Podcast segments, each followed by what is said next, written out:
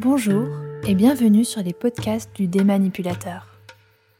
Les podcasts du démanipulateur sont l'illustration sonore de son auteur, Nathalie Rizen, experte en relations d'aide aux victimes de relations toxiques et également créatrice et éditrice de projets destinés à dénoncer les cas de violence, de manipulation et de harcèlement dans le couple, la famille, le travail et l'éducation.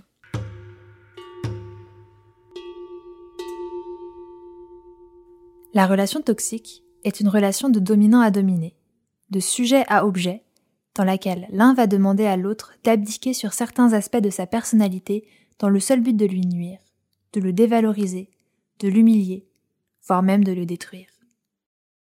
Nathalie tient à préciser que les victimes de relations toxiques restent majoritairement des femmes, compte tenu de l'historicité même du féminin dans notre société. Pourtant, de plus en plus d'hommes consultent aujourd'hui pour témoigner de leurs souffrances et mettre en lumière les violences subies.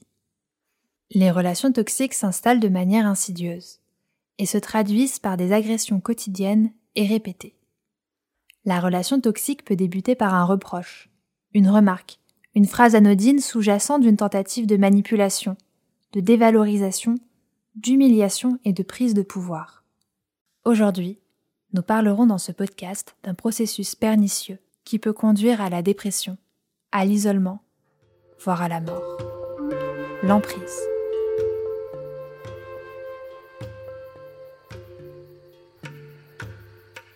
Il suffirait pourtant d'expliquer dès le plus jeune âge, à l'école, les rouages et les mécanismes de l'emprise et de la manipulation pour permettre à tous de devenir acteurs conscients et éradiquer ce fléau destructeur du lien toxique à autrui.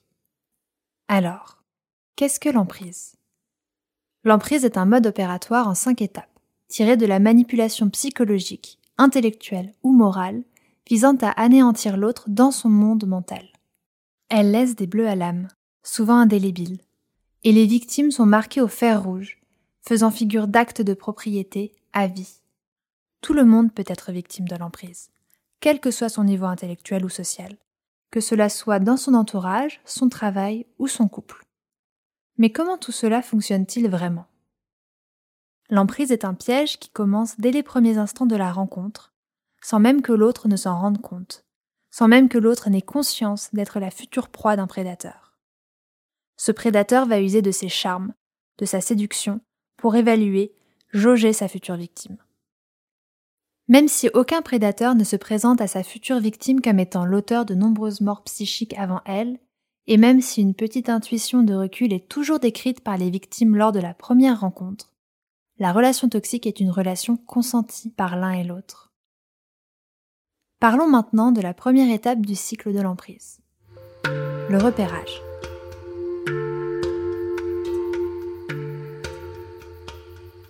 Le repérage, c'est l'étape où le prédateur va approcher l'autre à pas feutrés pour ne pas éveiller les soupçons. Il va tâter le terrain, évaluer sa proie et voir si oui ou non elle peut répondre à ses besoins. Le repérage, c'est l'heure du choix dirigé selon des critères souvent similaires d'une histoire à l'autre. Le prédateur ayant pour habitude de se diriger vers des proies possédant toutes les qualités qui lui font défaut, c'est donc de préférence vers des personnes bienveillantes, empathiques, généreuse, altruiste et prête à se remettre en question qu'il jettera son dévolu. Plus la proie représente un challenge pour le prédateur, plus il jouira de la souffrance qu'il lui infligera tout au long de la relation.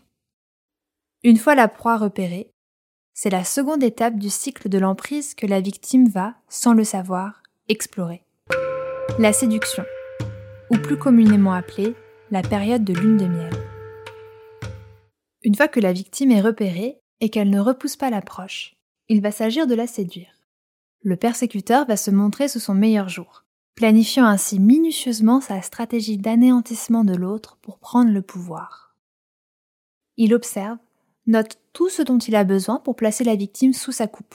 En général, toutes les victimes diront C'était comme un conte de fées, à peine croyable. Tout ce que je n'avais jamais osé rêver était là. Souvent aussi, elles disent toutes qu'au début, elles n'avaient pas trop envie d'aller vers cette personne, qu'elles ne se sont en fait pas écoutées. Mais c'est seulement une fois qu'elles sont en capacité d'avoir levé le voile sur ce mécanisme et qu'elles sont en mesure d'analyser cet événement. Ce cheminement peut être long et se fait souvent à l'aide d'un intervenant formé dans la prise en charge des victimes de relations toxiques. Revenons donc à cette phase de séduction. Le prédateur inspire confiance, et l'autre se livre alors dans ses secrets les plus intimes. Le prédateur amène tout sur un plateau, et la proie tombe sous le charme, flattée de tant d'attention. En règle générale, lorsqu'on tombe sous le charme d'une personne, on est subjugué, embarrassé, on se pose des questions. Le manipulateur pervers, lui, va foncer, faire des déclarations d'amour, et tout va s'accélérer et aller très vite, trop vite. La victime n'a pas le temps de réfléchir. Elle ne voit pas que les dés sont pipés. Et le piège se referme sur elle. C'est la troisième étape du cycle infernal de l'emprise. Celle du ferrage, de l'étau, qui peut être décrite comme la phase de dépendance et de chantage. Le piège se referme. Souvenez-vous de la scène du livre de la jungle, où le serpent K va tranquillement hypnotiser le petit homme pour commencer à le serrer avec délectation, jouissance. C'est bien de cette étape-là dont il s'agit.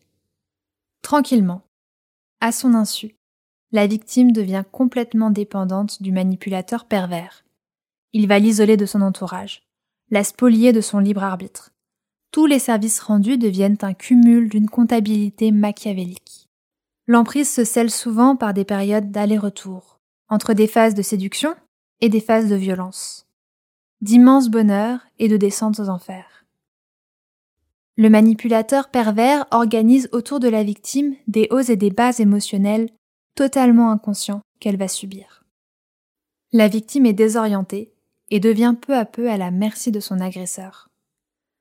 Le manipulateur pervers cherche, lui, à déstabiliser sa victime et la plonge dans une confusion totale. Son objectif étant de la soumettre à sa propre volonté et d'aliéner son individualité. C'est aussi là le dévoilement des masques. Ou disons plutôt que c'est là que le vrai visage du manipulateur peut être mis en lumière, même si souvent la victime ne veut pas le voir, étourdie par tout ce processus. Souvenez-vous du jeu du Colin Maillard. La victime étant celle représentée avec un foulard sur les yeux, on s'organise pour la faire tourner sur elle-même et l'étourdir avant qu'elle ne puisse chercher à reconnaître quelqu'un. Eh bien, c'est un peu ce que décrivent les victimes. Elles sont sous le choc, abattues de voir ce dont le manipulateur peut être capable. Elles ne veulent pas y croire. Elles ne peuvent pas y croire. Elles ont besoin de se persuader. Tout cela va trop vite pour elles. Mais ça, nous y reviendrons plus tard. Continuons sur cette quatrième phase de l'emprise.